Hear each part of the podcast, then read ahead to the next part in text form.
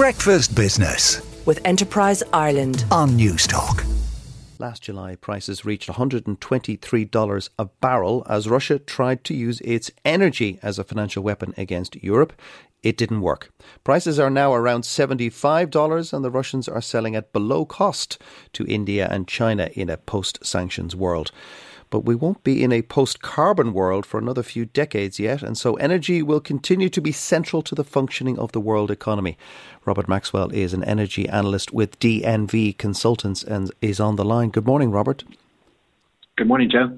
Just to bring us up to speed, why did oil prices retreat so quickly from last summer? Yeah, it's a good question. I think really you could put it down to macro trumping micro. So ultimately, as we all know, uh, the economy has taken a bit of a turn and, and focusing really on, on US where there's recessionary concerns. Recently, the debt ceiling concerns. Last time we had debt ceiling discussions around 2011 or so, equally energy prices were very volatile and, and, and moved sharply lower. And at the same time, China is such a big part of the fundamental recovery story, which we'll come on to later. And ultimately, the recent economic data from China has been a little bit patchy as well. Industrial production came in at 5.6% in April, and that was almost half of what the consensus expectations were year on year. Yeah. You can really put this down, Joe, to higher interest rate environment. And what comes along with that is the US dollar is currently at a seven week high.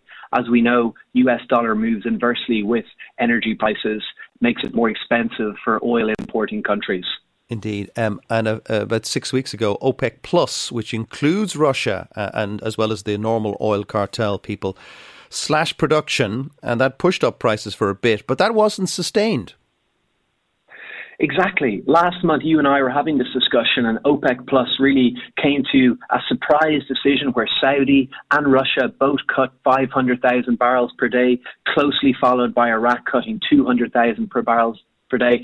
And that comes into effect from this month. So really, the fundamental picture is looking, uh, it's looking better. You, I mean, the, the old saying, the best cure for low prices is low prices. And really, uh, with, with this over 1 million barrel per day cut coming into play between May and December, at a time when global oil supplies are already slightly lower, we've had unplanned outages in countries like Iraq, Nigeria, and Brazil recently, and just this week, wildfires in Canada as well, displacing around 300,000 barrels per day. Yeah. Um, would you say that the Iraq, uh, sorry, the Ukraine war has focused minds on a rapid switch to renewables, or do the markets still say there's still plenty of life left in um, in carbon? Yeah, well, I, think the, the, the shift towards renewables is very much underway. I mean, Ireland is actually a very good example of this. Uh, so far this year, power purchase agreements in Ireland are at a record uh, start to the year at roughly five signed deals.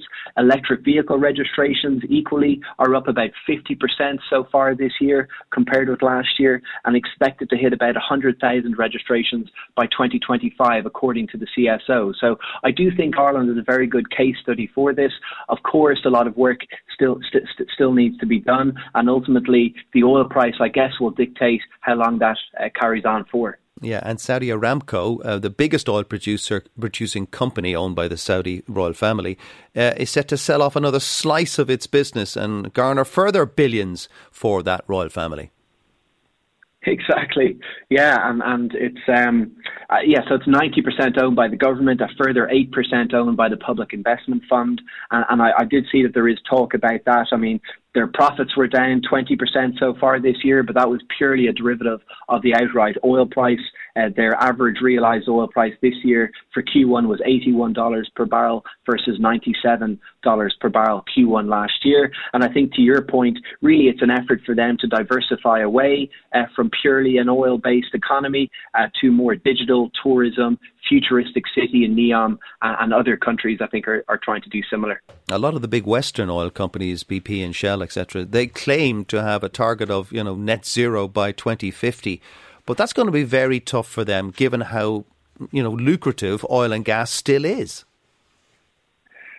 Well, that's it exactly, and and I mean, uh, it's uh, the fundamental picture really continues uh, to, to, to to look better. I think as the months go by, consensus expectations from plethora of banks and and specialists are for higher prices toward the end of this year. The International Energy Agency just came out on Tuesday, and they actually improved their outlook for oil demand to a record 102 million barrels per day.